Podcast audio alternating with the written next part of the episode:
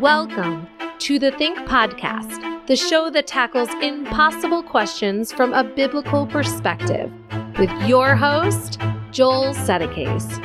And now, get ready to think. All right, well, welcome to the Think Podcast with Joel Sedecase. I'm Joel Sedecase, and this is the show that tackles impossible questions to help you explain, share, and defend the Christian message. And we're doing it all from a biblical perspective. Just want to give you a quick reminder, if you have not yet subscribed to our YouTube channel, please do so. And um, you can help us get the word out by sharing this video and as many other ones as you like. If you're watching on Facebook, uh, best way to comment and interact would be to hop over to YouTube. But uh, of course, you can comment on Facebook as well. But let me tell you how to do it. You need to go to StreamYard.com slash Facebook, and you can enter your permissions in there, and and then um, they will allow you to comment, and I'll be able to see who you are. Now, let's get into the meat of today's episode. This is going to be a good one. It's going to be doubly good when you see who I have on the program today.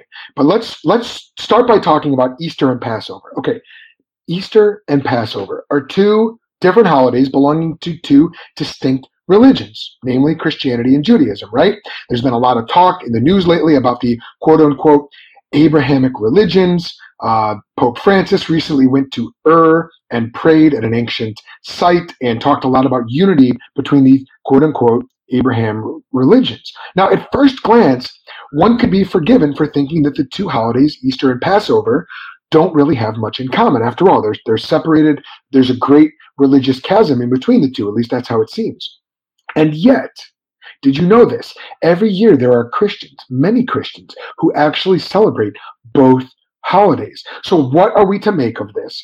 And what are the connections between these two ancient religious festivals? If you're fascinated by the connections between modern-day Christianity and ancient Judaism of the kind that that uh, Jesus observed, perhaps you've been researching these connections. Perhaps you've been uh, looking into this. Um, maybe you're curious as to why Passover, uh, Pesach, and um, my guest is going to correct me on that, and Easter, which is still called Pesca in some Christian traditions, um, maybe you're interested in the connection between that ter- those two terms, or maybe the subject is totally new to you. Either way, you're not going to miss this conversation between my guest and myself, Uh, because in today's episode, you're going to see why Passover has such importance for followers of Jesus, aka Yeshua, and whether or not it's appropriate for Christians to celebrate Passover, and how believers who choose to celebrate Passover can unlock its messianic meaning.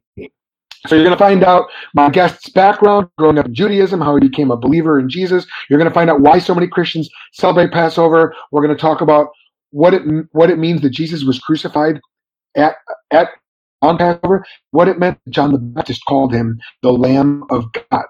Uh, we're going to talk about whether or not Passover can be considered a Christian holy day, and uh, we're going to talk about a lot of other things, including what it looks like to have a Messianic Passover Seder. So, lots to talk about.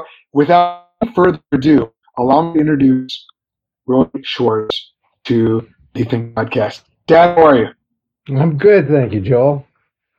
That's right. And uh, for those who don't know, Roy Schwartz is my father-in-law.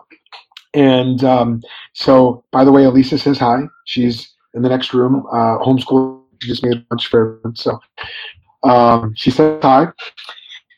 But uh, but thank you so much for joining me. And um, maybe we could just get started, and you could share your background with us.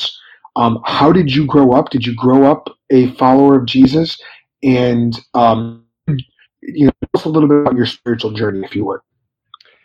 Well, I was uh, raised Jewish. I was bar mitzvahed in the Jewish tradition, Orthodox Jewish tradition, although I, my family was not Orthodox. It was just the least expensive uh, synagogue to be a part of. And so uh, rather than pay retail, we paid wholesale, which is also very Jewish. And um And uh, so, but at the age of thirteen, it was just religion. It was not really, uh, uh, for me, a vibrant uh, living faith. I, God was not really a part of it. The scriptures was just ancient tradition. And so since I had uh, fulfilled my responsibility. I became a son of the commandments at the age of thirteen, a bar mitzvah. Uh, I left the, the synagogue with the blessings of my parents, who were not really religious at all either. They just wanted me to identify with the Jewish people. It was my my grandfather was very religious, but uh, my mother and uh, my grandmother was not religious. Um, so both my parents were Jewish, but so this was done. And uh, in while I was in college, after um, um, serving in the military and coming out and going back to college, uh, um, and I was raised in, in, with the idea that Jesus was the source of our problems. My mother grew up in Germany. She was uh, she had to flee. Her family had to flee the Nazis, and uh, fortunately, that her whole family was able to get out. And And she met my father in New York, and we were just raised with the idea that uh, you you know Jesus is our enemy, and Christianity is our enemy. Uh, and the reason was that uh, Germany was a Christian nation. In fact, on the belt buckles of the S S was written "For Christ and Country," and uh, so the rationale for for um, most Jewish people is that that you know Judaism hates, I mean Christianity hates Jews.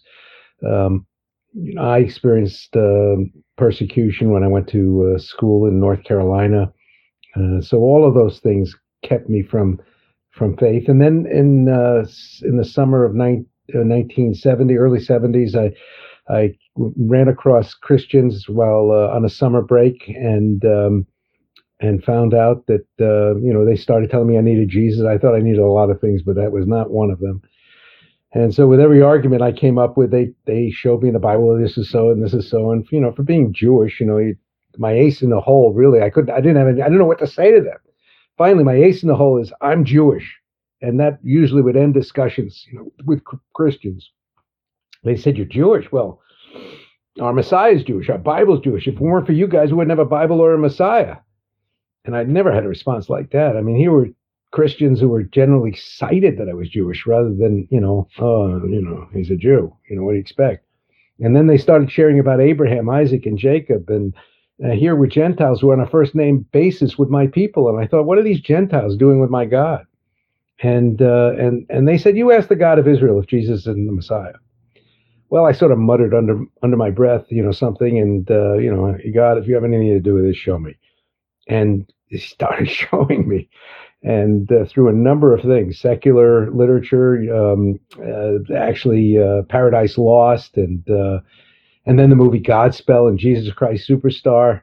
Uh, both of those uh, movies had an impact on me, realizing, helping me to realize, wait a minute, Jesus is Jewish. I always thought he was Gentile.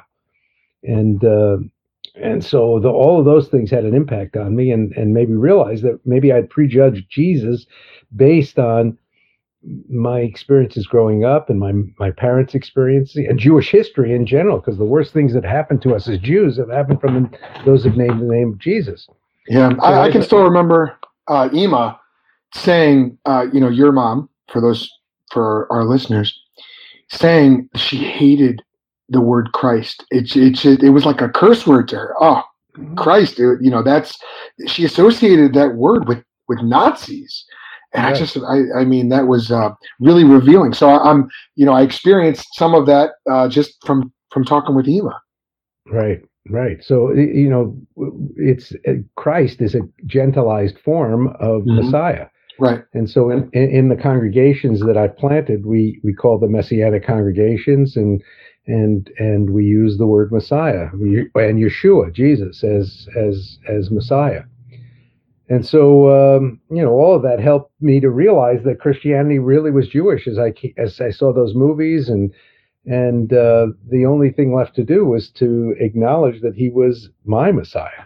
And, uh, you know, the Spirit of God worked in my heart and helped me to see that he was King of Kings and King of Israel, and and that it was a Jewish thing to do. And then I had to deal with Christians who just see it as completely other. I mean, that... Uh, You know, you become one of us, and uh, and and in reality, as I read the scriptures, no, you become one of us. Jesus made you kosher, not the other way around. I've came come back to the God of Israel, but you know, this new covenant you're talking about is a Jewish covenant God made with Israel. Mm. And and as Paul writes in, in Ephesians, you who are strangers to the covenant of promise, you who are far off have been brought near. And so, um, but, you know, then that, that came with maturity and growth that I learned to understand that most Christians don't understand the Jewish roots of their faith. So, and this is, I know, a huge part of the work that you do with Chosen People. Um, before we dive into Passover in particular, could you tell us about the work that you do? You know, what's your title with Chosen People? Uh, what is Chosen People, and and who do you work with? Well, uh, Chosen People Ministries is one of the oldest Jewish ministries in the United States. It began in eighteen ninety-four when a rabbi, Leopold Cohen, from Hungary, came to faith and began sharing his faith. And uh, after he moved from Budapest to, uh, he began sharing his faith with fellow Jews, and uh, and and began uh, this ministry. And uh, And so that's who I work with, Chosen People Ministries, and we have um, missionaries uh, bringing the gospel to Jewish people all throughout uh, the United States and uh, Europe and uh, Israel and uh, in Australia. A lot of Israelis go backpacking after their year in the armed forces, and so we have missionaries that embed themselves with them, and we all, we run halfway houses. And uh, and uh, part of my work has been planting congregations that would bring together Jews and Gentiles in Messiah. And uh, I planted two congregations in the Chicago area and one in the um, in Toronto, Ontario. And I'm also working now with Moody Church in downtown Chicago, planting a, a Messianic fellowship that meets monthly, and in Highland Park also. Oh, you're planting one in Highland Park right now? Well, a fellowship. It's called, uh, well, it's Beth Sar Shalom. Both of them are called Beth Sar Shalom. One's Beth Sar Shalom, House of the Prince of Peace in downtown Chicago at Moody Church. And it meets once a month, the first Friday of the month. And then on the Jewish holy days, we have Beth Sar Shalom Fellowship that meets at Christ Church in Highland Park, which is part of a, a, a group of churches that are, are about, uh, there are five different uh, branches of Christ Church, which is uh, headquartered in Lake Forest. Okay. Um, now, uh, I, I remember, obviously, the congregation that you oversaw and, and planted, M C Squared, Messianic Congregation of Chicago. Mm-hmm. And, um, you know, you and I have obviously talked quite a bit about the relationship between Israel and the church and, and theology. We're both kind of uh, theologically minded guys, theology nerds, maybe you might say. And uh, we like to hash this. Joel, yeah, well, I, I, was, I was speaking for myself. I was trying to bring you into it, but that's fine.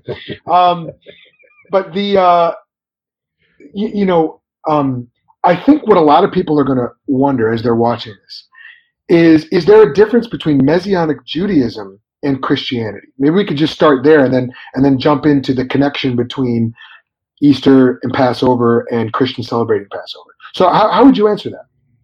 Well, I'd say no, there's no difference. Messianic Ju- Judaism is simply what Christianity is.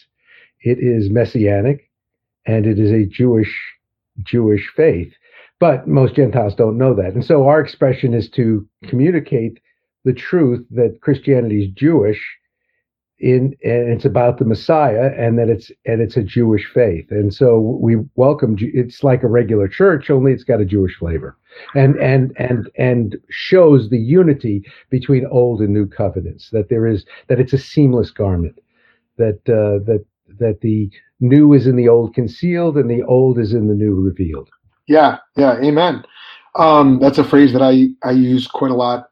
Um, well, maybe, maybe not quite a lot, but I definitely uh, endorse as a New Covenant theologian, which is something that you and I have talked back and forth about. But the so so the the congregations, a Messianic congregation, is church with a Jewish flavor. Is it is it intentionally? Does it have that Jewish flavor so that it will be more comfortable and familiar to Jewish people who are not followers of Jesus yet, so yes. that they so that they'll see those connections, or or is yeah. the Jewish flavor more for the Gentiles? No, it's for it, to the Jew first, and also to the Gentile. Okay, as Paul wrote. I mean, that, that's what the gospel is. So, so uh, we. Uh, uh, celebrate the Jewish holy days and what they mean in Messiah, how they foreshadow what was to come. Each of the holy days foreshadow God's redemptive program. And so, um, uh, yes, to make it comfortable for Jewish people to see that this faith is not a Gentile faith, it's a Jewish faith. And um, and and you, that's that's uh, how you, in your own story, how you came to believe in Jesus. You saw that he was Jewish, that he, he wasn't just the, the savior for the Catholics or something like that, right? Right, right, and that it that, that it was a Jewish faith. I didn't understand it completely, yeah. Uh, except, well, you know, I came to believe that Jesus was my Messiah and was the Messiah.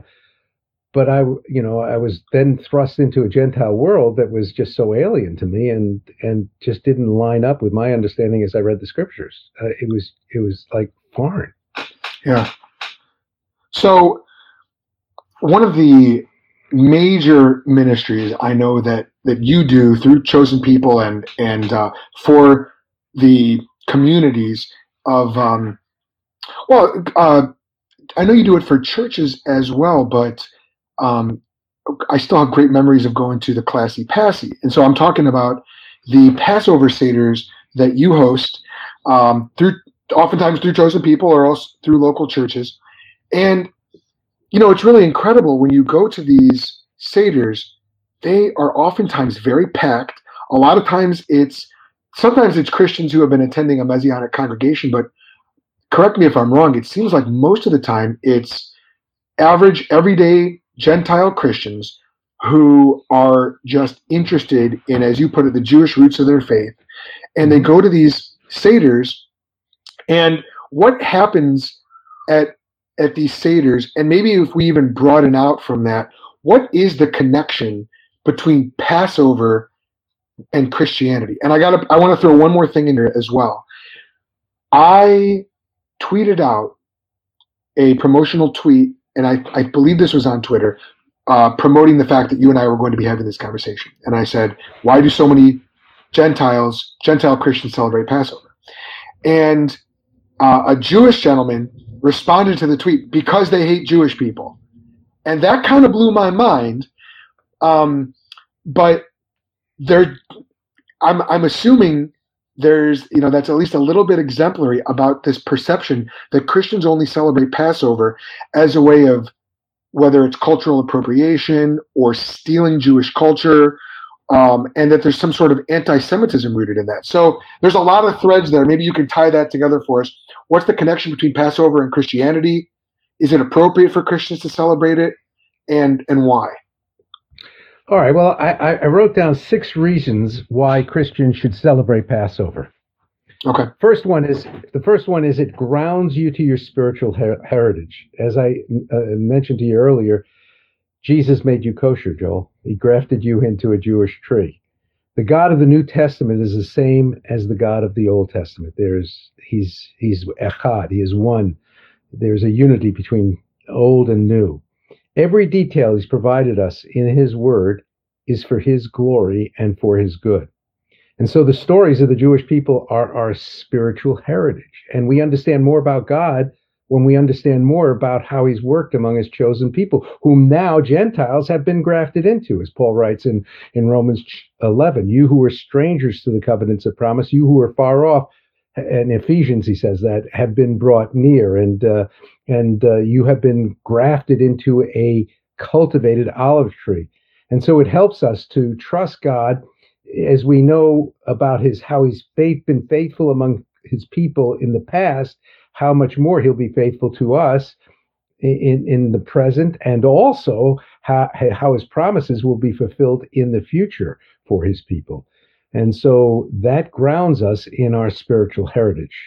So you want to respond to that first statement, or do you want me to continue, Joel? Uh, yeah, no, I, I think that that's I think that that's good. I think yeah. Why don't you keep going, and okay, and we can uh, we can talk about them at the end.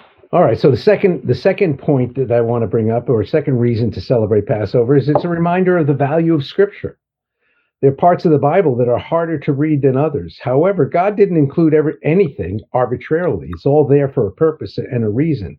Jesus said, don't think that I've come to abolish the law and the prophets. I've not come to abolish them. I've come to fulfill them. Anyone who uh, minimizes these things, in, in Matthew, he says, shall be considered least in the kingdom of God. But he who celebrates and keeps them shall be considered great in the kingdom of heaven.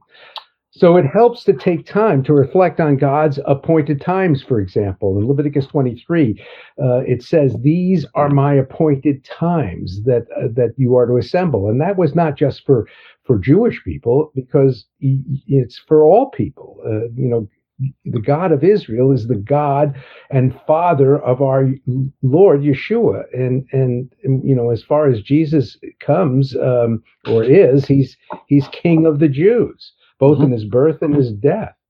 And so they fought, foreshadow, these holy days foreshadow God's redemptive program. And so by observing them, it, it reminds us of the value of all of God's word. But so you wouldn't say, seriously, Go um, you wouldn't say that Christians are obligated to celebrate Passover, would you? No, no, no, no, I wouldn't say that, no. But uh, it, they'll be blessed if they celebrate it. Okay, so I it think... Will, it will help them um, appreciate their their how it relates also to old and new, and I'll get to that. That's one of the reasons, but go ahead. Yes, well, no, and I think I think that's that's where um, you know, I want to make sure that we bring that point out, because for the Jewish people living under the old covenant, and and maybe this is where we, you and I start to get into some of our differences in understanding. They were they were obligated to keep Passover. It was it was. Um, a requirement. They had to go up to Jerusalem every year, three times for the different three different holidays, and Passover was one of them. And anyone who did not observe the Passover, what was what was the consequence for them? Well, they were they were they were cut off from fellowship. It's kind of the same thing as communion. I mean, right. uh, you know, in communion, which is, is based on Passover, right? Uh, and, and it's rooted in Passover. If you didn't If you don't observe the Lord's Supper, you know, it's a time to remember and to give thanks for the sacrifice that God mm-hmm. provided for us. So it's a time for us to think about the Lord, to remember him. Yes. Uh, to to and and also in the context of communion, we're also to to offer a sacrifice, and that sacrifice is repentance. Yep. And and confession of sin, acknowledging uh, that that we are sinful, confessing our sins, and uh, and to do it in remembrance of him, and uh, not to take it in a cavalier way. Otherwise, we are eating and drinking judgment upon ourselves. So just as the Jews were required to celebrate Passover, as believers, we're required to remember the Lord in, in, in the Lord's Supper, and to and to partake of that. It's it's communal, and it's and it's behooves us as believers. We do mm-hmm. it to remember him. Yeah. And so the yeah. Passover, and, and in that regard, the context of Passover helps us to appreciate what this, you know, the sacrifice the sacrifice that was made, and that Jesus is the Lamb of God, and that we're to, you know, that there's a a, a, a synchronism between old and new. Yeah, and that's that. This is what I pointed to when, um, you know, when when people would raise objections to Christians celebrating Passover. It's not that we are obligated to. It's not. Well, I don't even believe the Jewish people are obligated in, in Christ, in Messiah. I don't believe that they're obligated to keep the the festivals and the, the feast days, the the holidays, but it's certainly not prohibited, and if you do so in light of Christ, in light of Jesus, and you show how it points to Jesus, it can absolutely be a blessing, in the same way that um, that the Lord's Supper is, in the same way that Easter is. And, you know, Elisa's favorite holiday to this day is Passover. Um, and, and that makes perfect sense, because Jesus is the Lamb of God. I, I don't want to get ahead of ourselves here, but it, Passover is, when you understand it, it's all about Jesus. The, the whole thing, the blood on the doorpost, it's all about Jesus. And when you see that and you realize we're free to celebrate it, we're not obligated to, because we're not to be judged um, pertaining to a, a feast day or a Sabbath, a new moon, a festival, but we're free to do it, and, and it's a blessing to do it. So I like I like how you phrase that. Um, but I, again, I don't want to get too far ahead of ourselves. Do you want to keep going with more reasons why yeah, Christians should celebrate? I, I can go on. So the third reason, so first of all, Passover is uh, helps us to understand the value of Scripture, and it grounds us in our spiritual heritage. Thirdly, the Feast of Passover connects us to Yeshua, to Jesus. Jesus celebrated Passover. He was he was a Jewish man according to his human genealogy. Moreover, he lived in the culture of the Jewish population. And so as you participate in celebrations that Jesus also participated in, this links you to who he was while he walked on earth. And so that's a, an important connection for you to understand. Fourthly, it helps us to understand the need for a substitutionary sacrifice. You know, part of the part of the offerings, and most Christians don't understand this, is that uh, Passover, as well as um, as uh, just being Jewish, you you were required to offer a sacrifice when you sinned. Uh, and there were three times in particular that God said, three times a year you had to go up to Jerusalem and offer a sacrifice. And so the Jewish people were born as a result and and redeemed as a result of that sacrifice. What what made the distinction between Egypt and Israel was not because they were Jewish, it was the blood of the Lamb. And in fact, we, we know in Scripture that there were many Egyptians who uh, put the blood of the Lamb on the doorpost because they right. feared the God of Israel. And so uh, just as Israel had to slaughter a lamb, and, and, and on Passover, it was simply slaughtering the lamb and putting the blood on the doorpost. But the other sacrifices outlined in Torah was that you would lay your hands on the sacrifice. Mm-hmm. And and uh, and you would put your sin on the animal. Leviticus one specifically t- t- gives instructions regarding that.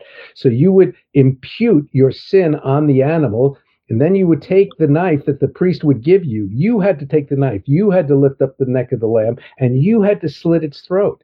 And, and, yeah. and in doing so, the priest would gather the blood. But you understood that this lamb was dying because of your sin. Uh, you had to kill yeah. the lamb. You know, a lot of people think that the Jews killed Christ. And, you know, we Jews say, no, it was the Italians who did it. But the, rea- the, the reality is is that unless I acknowledge that, that it was my sin that Jesus died for and that his blood is on my hands, I can't have redemption. And the Passover talks about the exchange of life principle, that this lamb died Or, first of all, Passover to redeem us, to purchase us as God's chosen people. Israel is my son, my firstborn among the nations. And so it was the blood of the Lamb that that purchased us out of Egypt and made us God's children. The blood redeemed and purchased us. And the blood of Jesus purchases our lives. He is the final Passover Lamb, as Isaiah fifty-three points to. So yes. That's the fourth point. So, you want to comment? Well, do you think that there's anything significant about the way that the blood was placed on the door, on the uh, the doorpost and the lintel? Um, I've heard I've heard that it's significant that it, it almost, if you if you were to draw a line, you know, uh, between the, the blood on the sides and the blood at the top, that it actually forms a cross, and there's a kind of foreshadowing there of uh, the, the the way Jesus would die.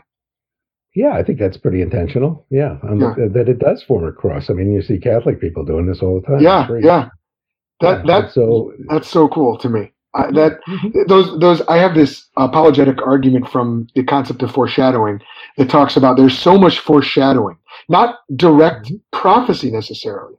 Um, you, you know, uh, where Psalm twenty-two would be more of a direct prophecy, although that that could be seen as foreshadowing. Right. Yeah, that's right. That's right. And and the. Uh, It's it's like there's so much foreshadowing in the Old Testament that to deny that the Bible as a whole was written by a single author, a single divine author, that is. God, you have to get rid of the concept of literature entirely. The whole thing reads like a book written by a, a single author. And I think that right. the blood on the, the doorpost and the lintel is a pretty good example of that. So I wanted to mm-hmm. hear your take on that. Mm-hmm. Yeah, I agree. So, okay, so the next reason. Okay, so uh, it enhances our gratitude. Can you imagine how grateful the Israelites must have been when, when Passover occurred? Hmm. Uh, you know, God knows that we have short memories. And so his command to commemorate his miraculous salvation every year causes us to remember. I mean, the, the reason he instituted these holy days was to look back at his grace and his mercy and his provision. And and so he wants us to look back. He wants us to remember. The whole focal point of the Old Testament is remember your redemption and Passover, it, over and over again. It's throughout the entire scriptures. And it's pointing to the new covenant as well, that that we are to look back to Calvary, to what God did for us. But but but as believers, I think we not only have to look back to Calvary, I think too many of us just see Christianity as having a, um, you know, beginning two thousand years ago. But it's not. It began, you know, in the Garden of Eden. Redemption began when, when, um, when we, when our eyes were opened, and and uh, and God took uh, the skins of animals, shed blood to cover our nakedness.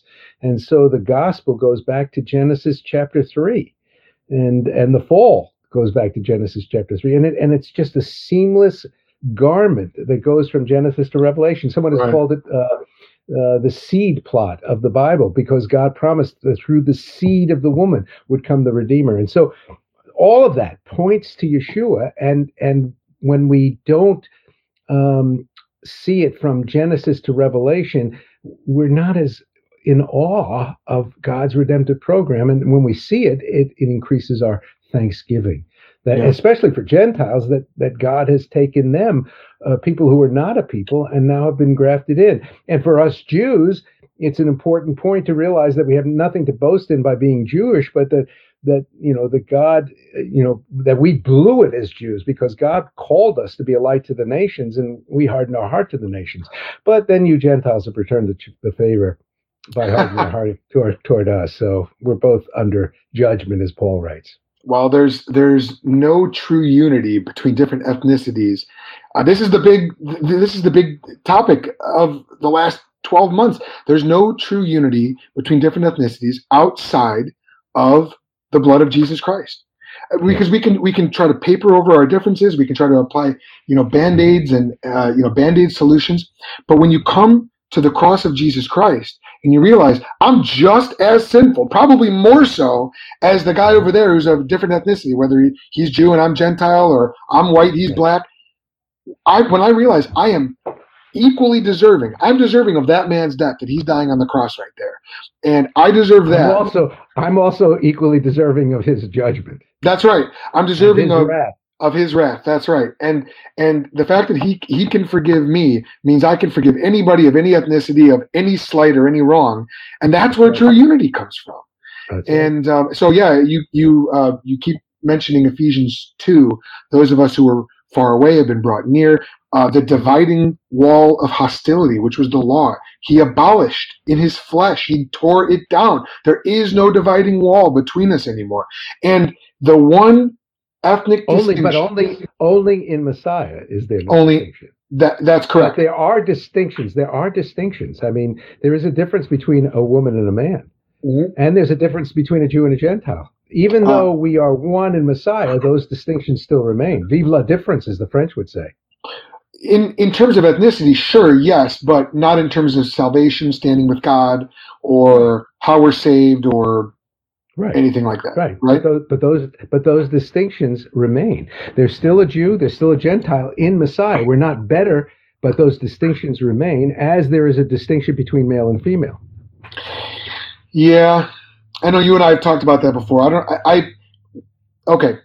All right. Well, let, let's. Um. You know what we have? We have a saying, Joel, in the Jewish community: two Jews, three opinions. Right. And yes. in that regard, Christianity is very Jewish. You get two Christians together, you have five denominations. Yeah, that's right.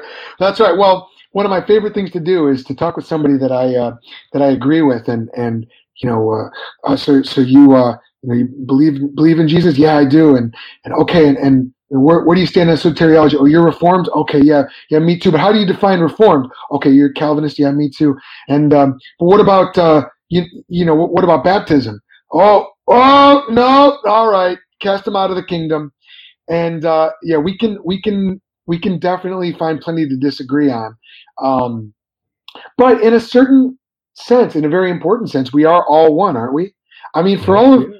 For all of whatever theological differences you and I have, which I think in the grand scheme of things are probably pretty small, we're one in Christ, you know, and that's, uh, we're going to be spending eternity. We can, we can, you know, we won't need to hash these things out for eternity. That's but right.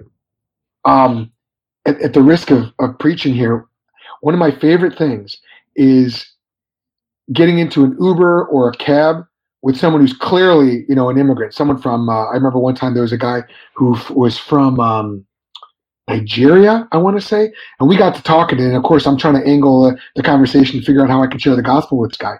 It turns out he's a he's a believer.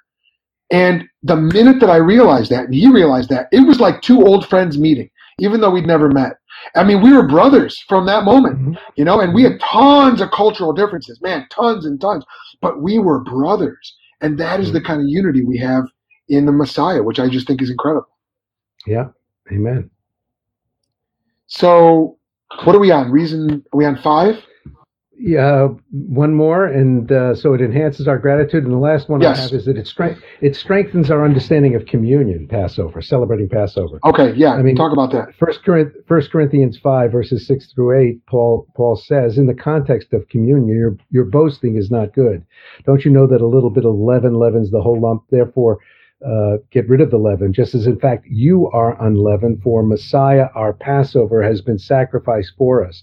Therefore, let us celebrate the feast, not with the leaven of malice and wickedness, but with the unleavened bread of sincerity and truth. And so I believe the early church celebrated Passover. I mean, when he's talking about uh, the feast, I think he's talking the, the feast of, uh, of, yes, it's now communion, but in the context of what he's writing, it was Passover. The early church celebrated Passover in the light of Messiah.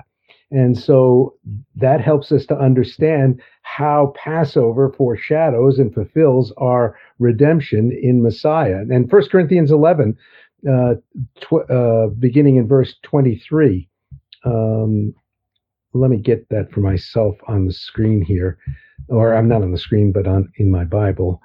Um First Corinthians eleven, uh, beginning in verse twenty-three, we read this, uh, for I received from the Lord that which I also delivered to you, that the Lord Yeshua, in the night in which he was betrayed, broke bread.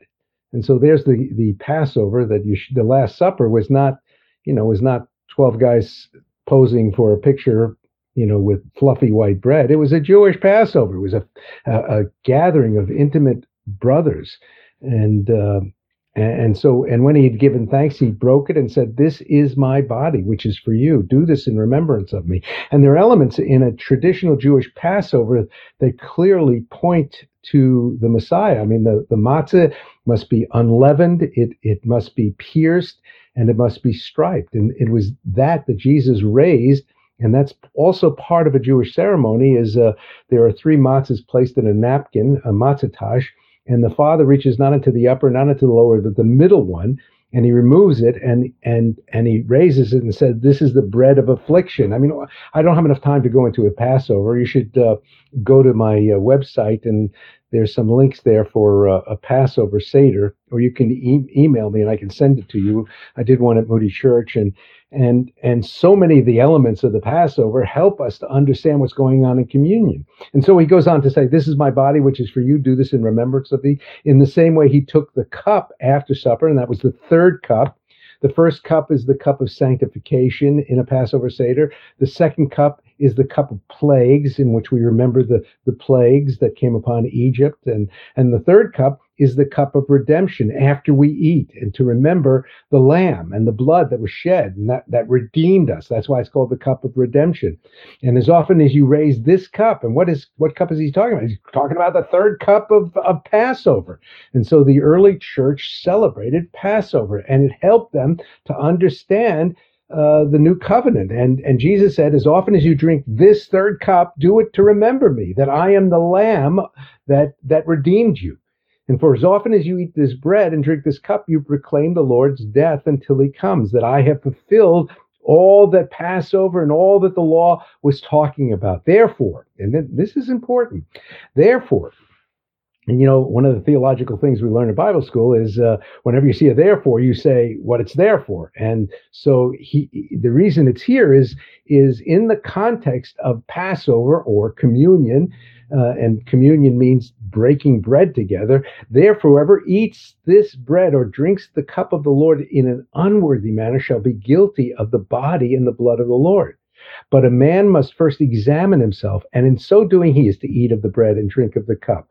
For he who eats and drinks, eats and drinks judgment to himself if he does not judge the body rightly. So in doing all this, we're to recognize how old and new fit together, and that Jesus is the Lamb of God. And if you just cavalierly partake of of Passover or communion with the with not understanding the sacrifice of the Lamb of God, and, and that he purchased you, and, and that he calls you to be holy. And the way that we're holy is by acknowledging our sin to him and confessing our sins one to another. He who eats and drinks, eats and drinks judgment to himself if he doesn't judge the body rightly. Part of that is the context of getting rid of leaven.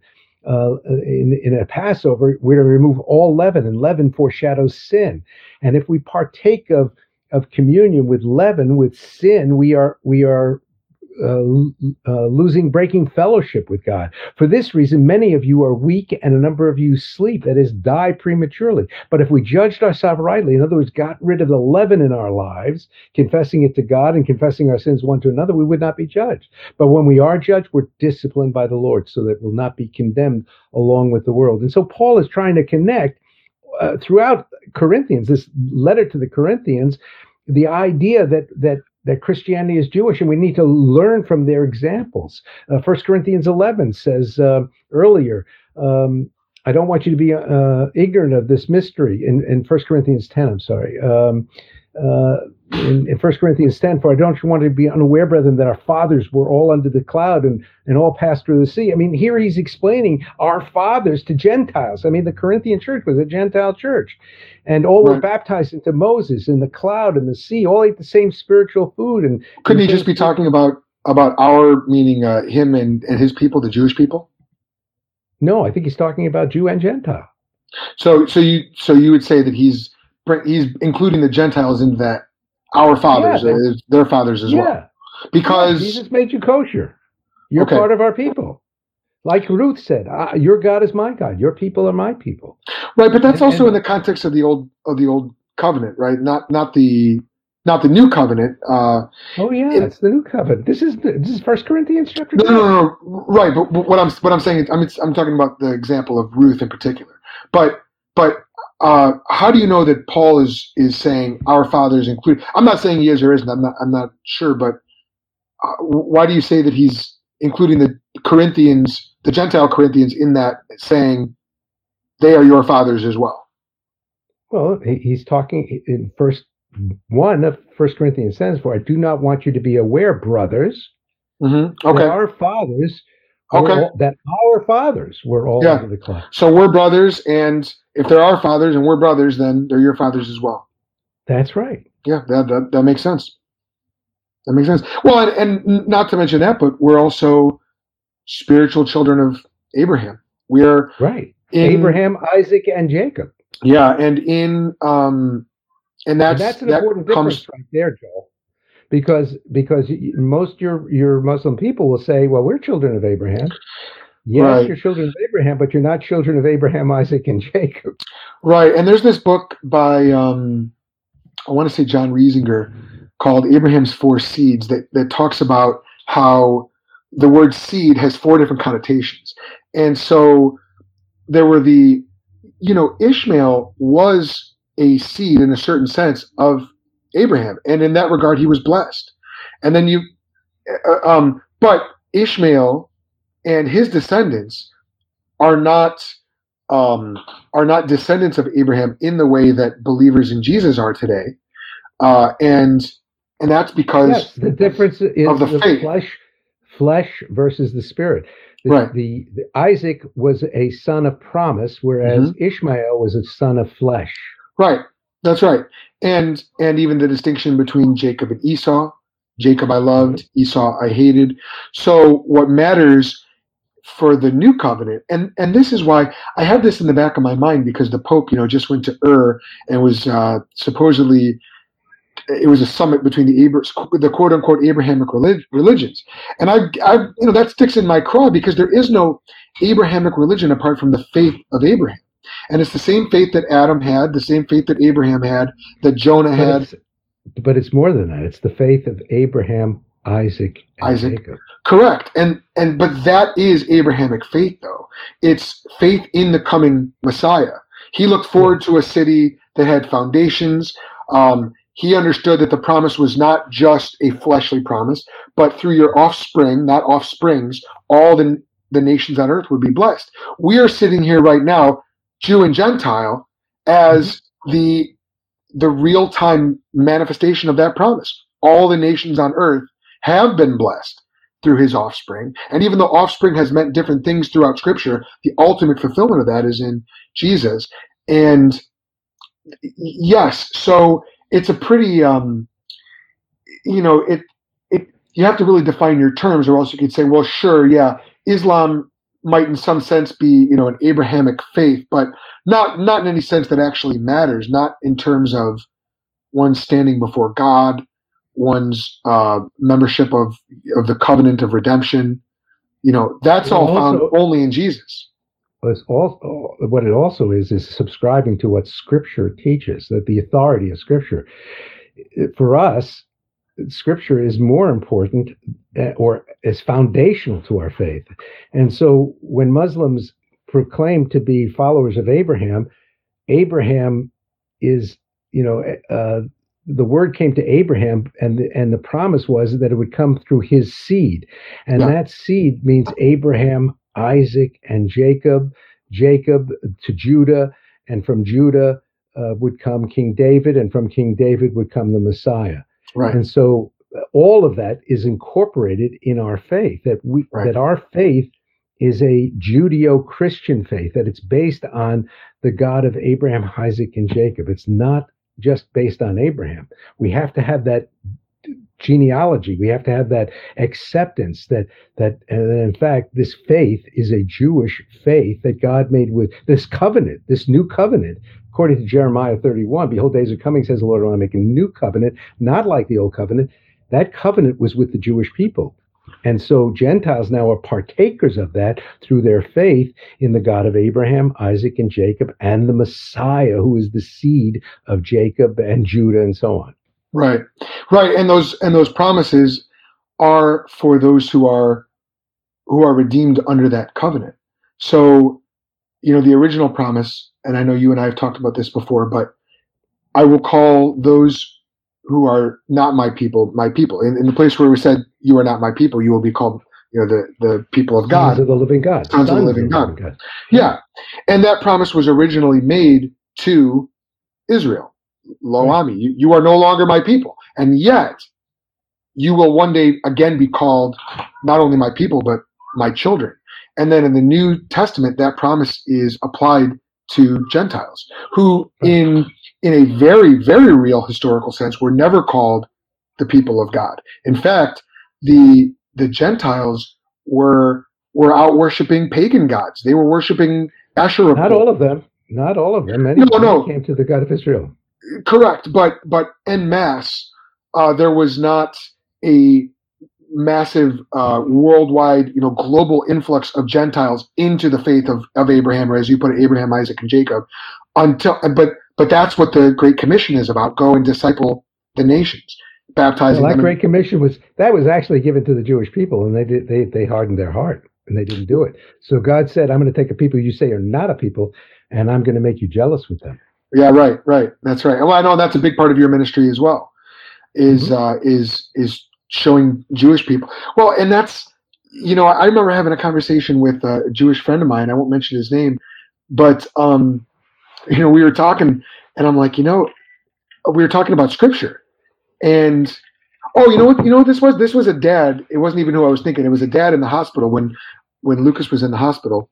And he was he was Jewish, and he wasn't, he was conservative, so not Orthodox, but not Reformed.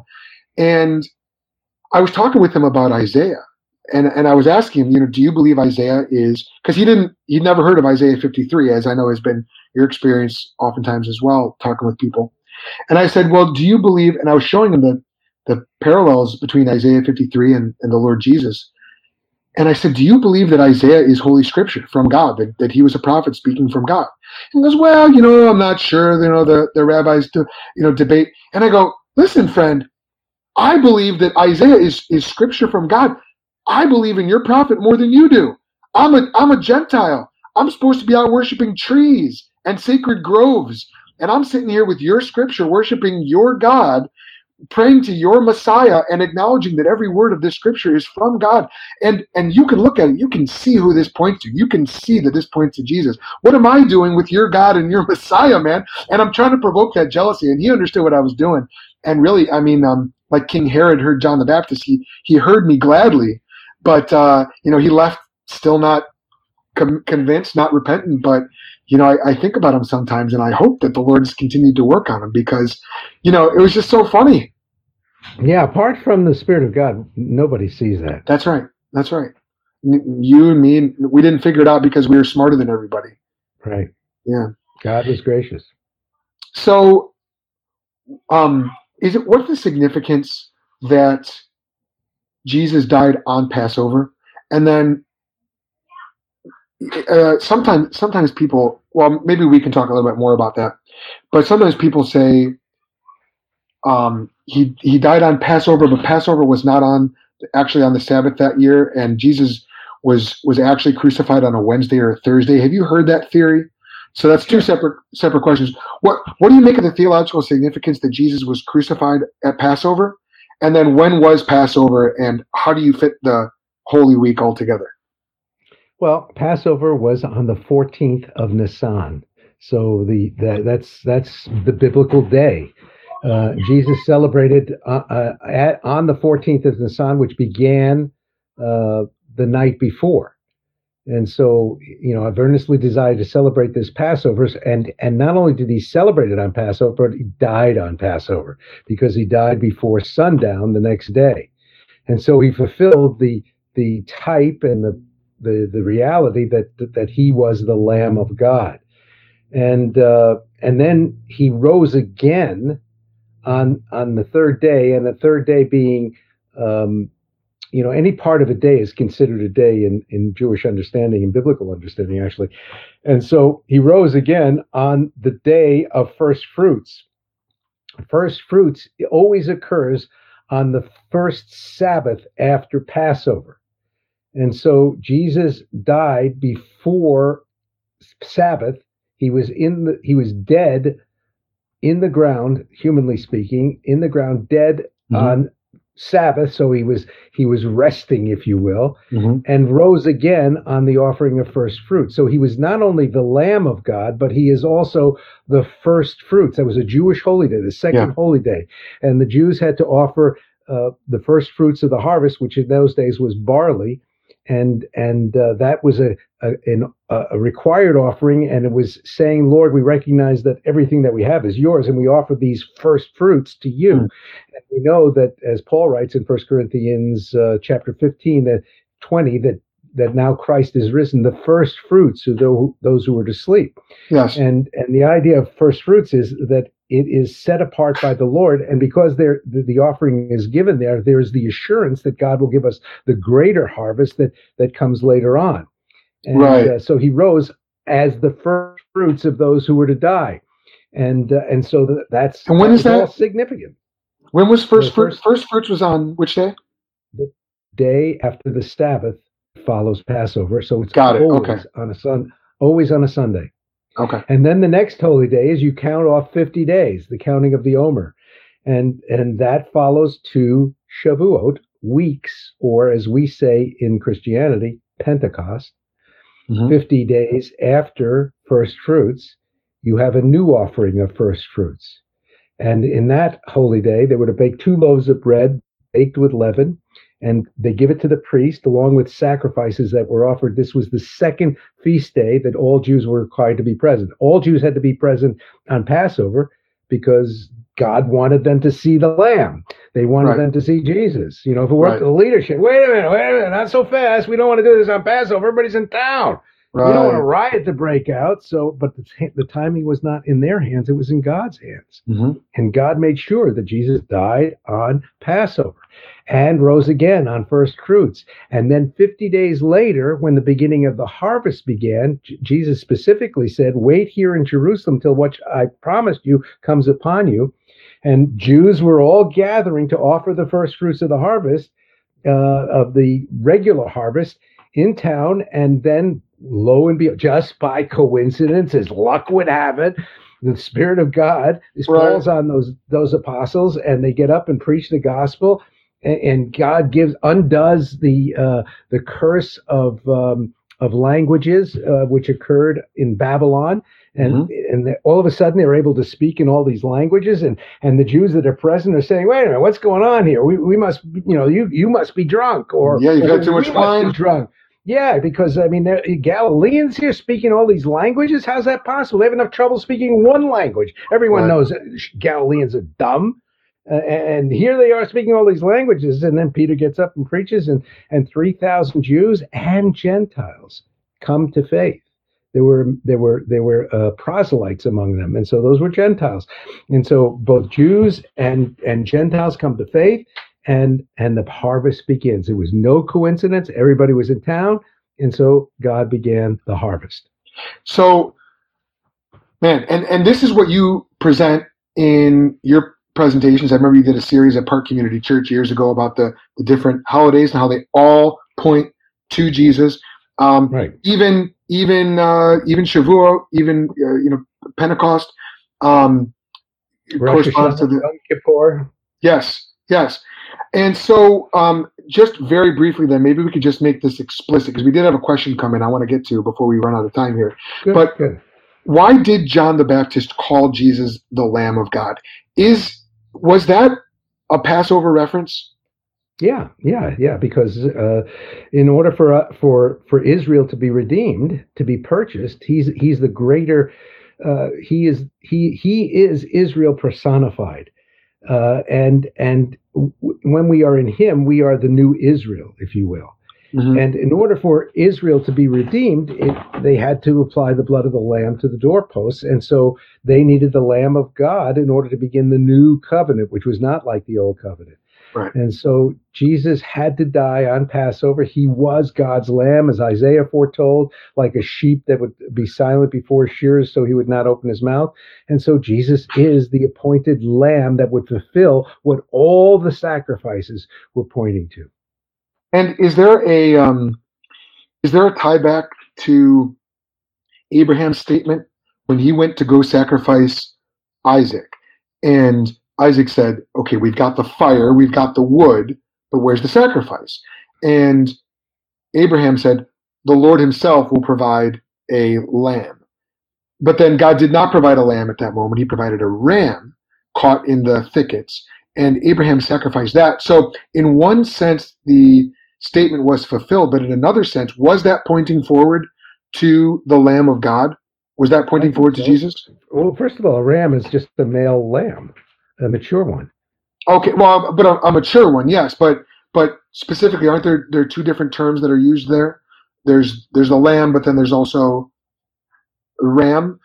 My, my understanding is that the ram, in one sense, fulfilled the prophecy, but there was still an aspect of the prophecy that pointed forward to. So when John the Baptist he says, "Behold, the Lamb of God," the the literate reader who maybe just read Genesis is looking at that going, "Oh."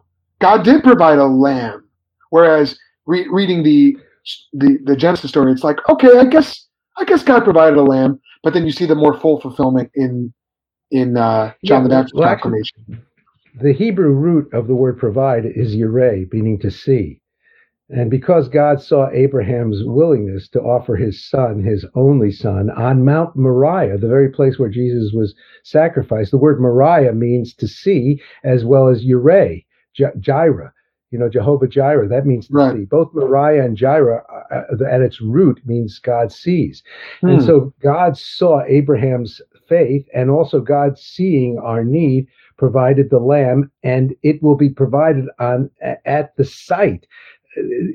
That was the very place where Jesus died, was Mount on the Mount Moriah. Of the Lord. It'll be provided. Yeah, that that's where the Dome of the Rock is. I mean, that's that's the place where the Lord provided. And in, in Mount Moriah is on is is the whole vicinity of where is where Jesus uh, and where Abraham offered that that that lamb. So, but that that wasn't Calvary though, or, or uh, uh, yeah, Golgotha. Yeah, it, no, it wasn't Golgotha. It was Moriah. Golgotha is on Mount Moriah.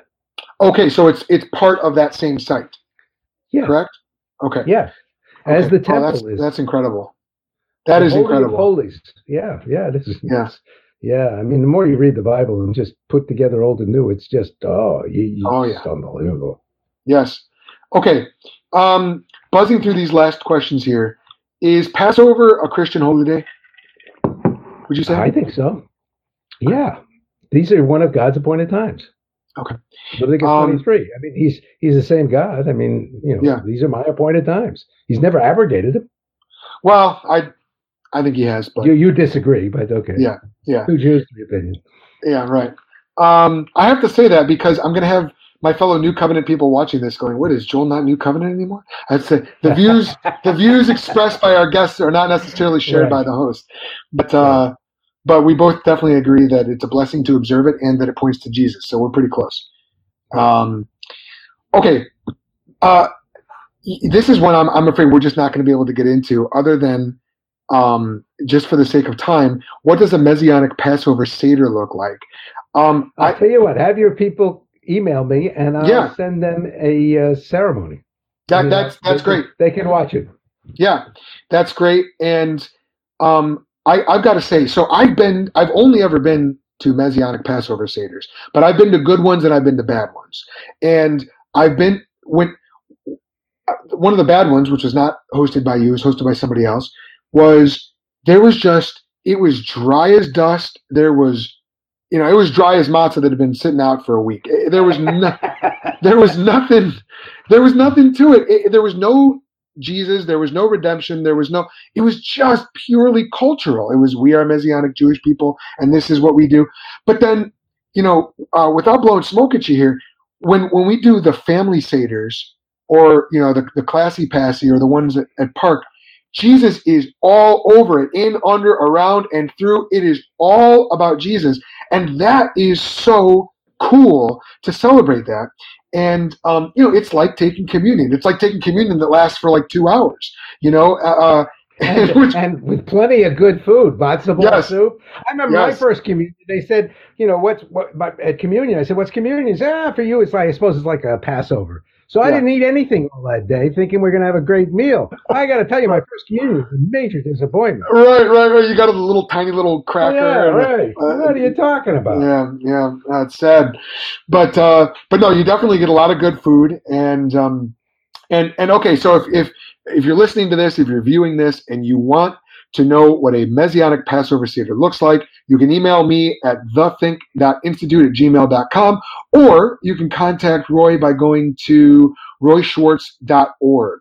And uh, and I had the website up earlier, but um, that's uh, Schwartz is S C H W A R C as in cat, Z as in zebra, dot org. So Roy Schwartz dot org, you can contact him. Right, can't they get in touch with you through the website? Yeah. Yeah. Okay, so definitely check that out. Now, um, we did have a question that came through, and I think that this guy, so now this, I think we're going to have three Christians and, and three different opinions here. Here, Daniel Lieber, yes, Daniel Lieber asks this. He says, thanks, Joel, for asking this, asking that. Now, this is in response to something I asked earlier. He says, I have someone building Sabbath observing, uh, building Sabbath observing argument on seventh day opposing Sunday. So now, here's what I'm reading, and I, I don't fully understand the question, but or the statement. But but Daniel, if I understand you correctly, you're saying someone right now is promoting the idea of Sabbath observance, observance. Say that five times fast on the seventh day as opposed to Sunday. So first, let's get our guest's response to that. What do you what do you make, Dad, of Christians who say that the Sabbath is is is to be observed on Sunday, that it has now been moved and it's, it's equivalent to the Lord's Day. The Lord's Day is how we in the New Covenant observe the Sabbath. What are your what, what's your response to that? Well, first of all, the Sabbath is always the Sabbath, and the Sabbath was always Friday night at sundown till Saturday night at sundown. Sunday is the Lord's Day. Now, as to whether or not believers should celebrate this uh, Sunday as a Sabbath, we have that freedom. In, in in Romans, it says one man observes one day as, as holy right. to the Lord, another another day. Uh, but from my perspective, the Sabbath has been fulfilled in Messiah, as Hebrews three and four talks about it. There remains a Sabbath rest for the people of God. Amen. So I think it's important that as believers, we take one day as holy to the Lord. Uh, the Sabbath will always be the Sabbath. In the congregations I plant, we observe uh, the Sabbath on the Sabbath. It is our gathering, and it leaves me free to, to speak in churches on Sunday and uh, share the good news that Jesus made it made you kosher. And uh, so, but the Sabbath is always the Sabbath. And but but in reality, every day is the Sabbath in the Sabbath. Yes. Yes. Okay. So I, I, I agree with you on that. I, I everything. Oy, you just said. It's I, the Messiah is going to come now. That's right. That's right. That's right. The full number of the Gentiles has now come in. Um, but uh, the the one the one difference that I have with you is I don't I don't I don't know how to make the case biblically that we are still required to take one day. Although I think that it's wise. I think it's it's a good principle of wisdom, but. Um, I wouldn't put somebody, if I were a pastor, under church discipline for not observe, you know, for working seven days. I would say be yeah. careful because you're going to run yourself ragged. I I agree. It's okay. Oh, uh, yeah, it's it's a wisdom principle, and mm-hmm. and I fully agree with you that Jesus is our Sabbath rest, and that every day is the Sabbath, and that means that we're we don't we don't work for our approval from from God. Now, even in the Old Covenant, they didn't earn approval from God by working, but but you know that's sometimes a misconception. But we are free from our works. By works of the law shall no man be justified. And uh, and Jesus did the work for us. He, the one the one man's obedience opened up salvation for us all. And and the gift is not like the curse.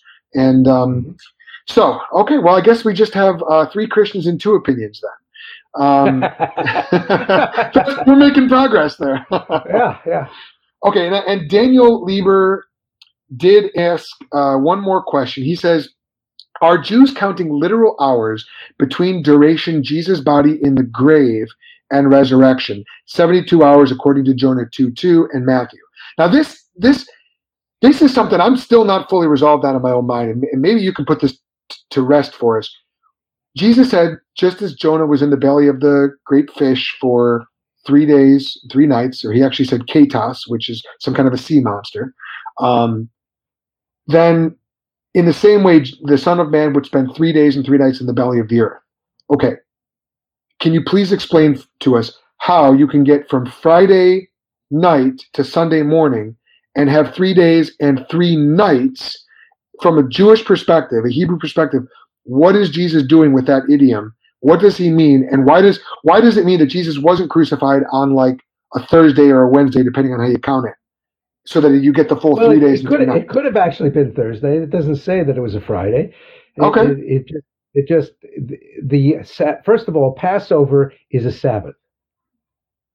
So it, it's, Passover is always a Sabbath. Is that what you're saying? Yeah. Yes, it's always so, a Sabbath. It's, okay, it's so there's Sabbath. No way. But it's not. It's different than the Sabbath.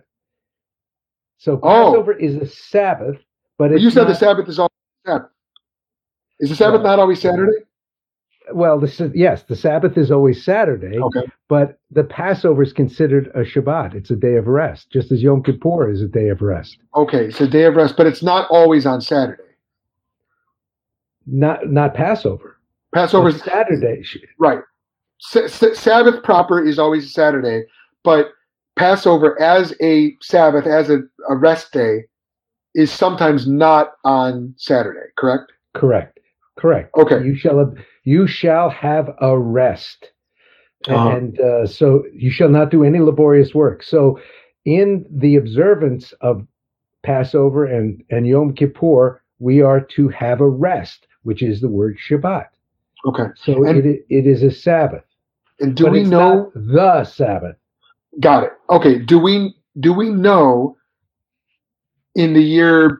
Well, I guess depending on what year you you. That's a you good know, question. I I, I think I think you can you can determine that based on the Jewish calendar that the fourteenth of Nisan. But but remember, the this the day always begins at sundown.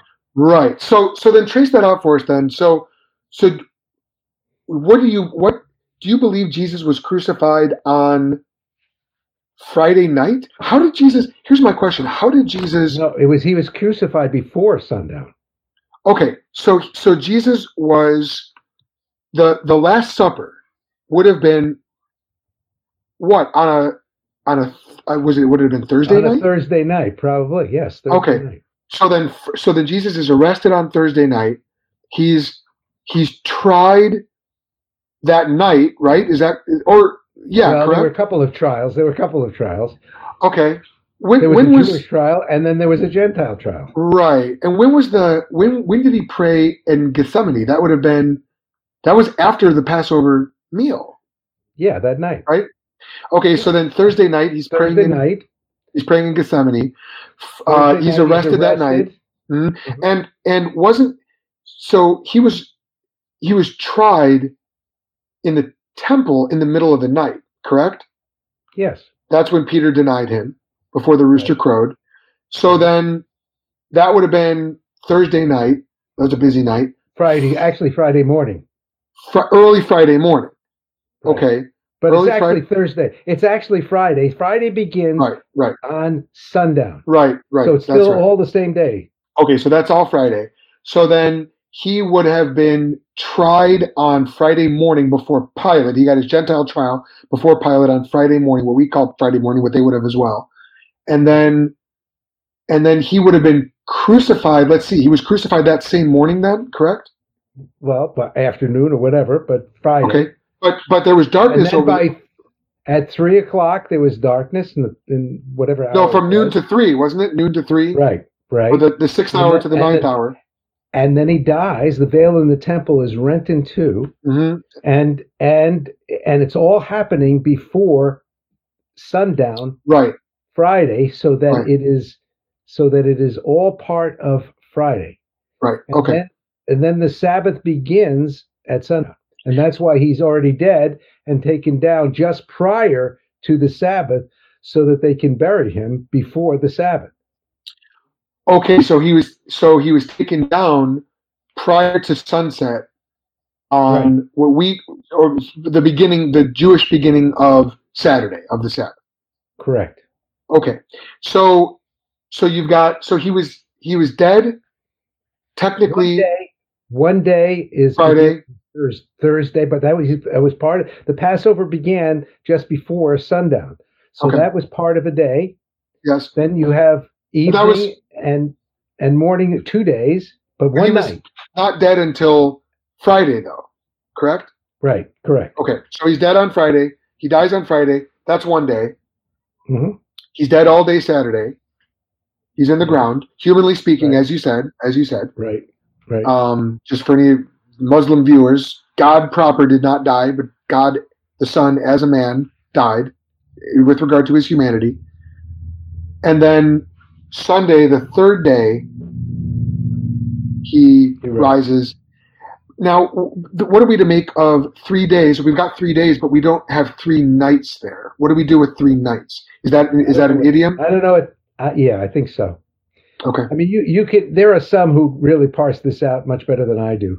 I think okay. Arnold Fruchtenbaum does does a good job on it. What's his name? Arnold Fruchtenbaum.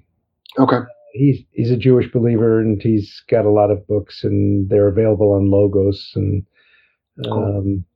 yeah. So he, he he he, and I can get that information if somebody is interested in it. They can email me. Okay. All right. Well, this was uh, this was fantastic. This was packed. Um, how can people follow your work?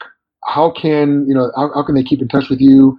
And um, you know, what's the best way to get to to, to get well, more the content website, from you? Roy, Roy Schwartz dot org. There's plenty of commentaries there on, on each uh, book of the Bible. Uh, not every book, but you know, a lot of the Messianic books: Genesis and Exodus and Matthew and Hebrews and Revelation and um, and uh, just Philippians. Just tons of commentaries that'll help them verse by verse see how old and new fit together. There's links, and, and uh, they're welcome to attend the Bible studies that I do, and and uh, all that information is there. And they can get in t- touch with me if they have questions. Okay, wonderful. I also put a number of links to Roy's work in the um, in the description of this video. So whether you're watching on Facebook, YouTube, Um, it'll be in the podcast notes as well. So if you're listening to this later, first of all, thank you for listening. But if you're listening on Apple Podcasts, Spotify, or your favorite podcast app, if you read the description of this episode, the the links will either be in that description, or else there will be a link to the website, podca- the full podcast notes, and they'll be in there. But they will be accessible to you. You can check that out. I also want to encourage you, if you have not yet done so and you're listening to the podcast, please give us a an honest five-star rating and review. That helps get the word out about the podcast. And if you appreciate the ministry that we have here at the Think Institute and you want to partner with us, um, you can do so by going to give.cru.org slash one zero one eight eight four one. And I want to give a quick shout out to those of you who have begun financially partnering with us, prayerfully partnering with us as a result of listening and watching the Think podcast or some of our other shows on the network. Thank you guys very much. We can't do this without your support. So really, really appreciate you. And um, please, let me just encourage you, go to chosen people dot com, go to roy schwartz dot org, uh, check out my father-in-law's work as well. He's a support-raising missionary as well, and I know he appreciates the prayerful and financial support as well. And um, and actually, it was his ministry and his work that inspired Elisa and me to become support-raising missionaries ourselves. So um, huge, huge thank you to you, Dad. Thank you for being on the show. And, um, you know, we I, I know we're going to have many more conversations about this, but I'm glad we got to encapsulate one Uh, for posterity, so that um, our grandkids and great grandkids can can watch and say, "What did uh, what did Dad and, and Papa used to talk about again?" Oh yeah, let's let's pull that up. So um, so thank you very much. Uh, any questions can be sent to the think dot institute at gmail dot com. And remember, this is not goodbye. This has just been a little pit stop along the road of your spiritual journey. That's about all we have for you today. So until next time, I hope it made you think.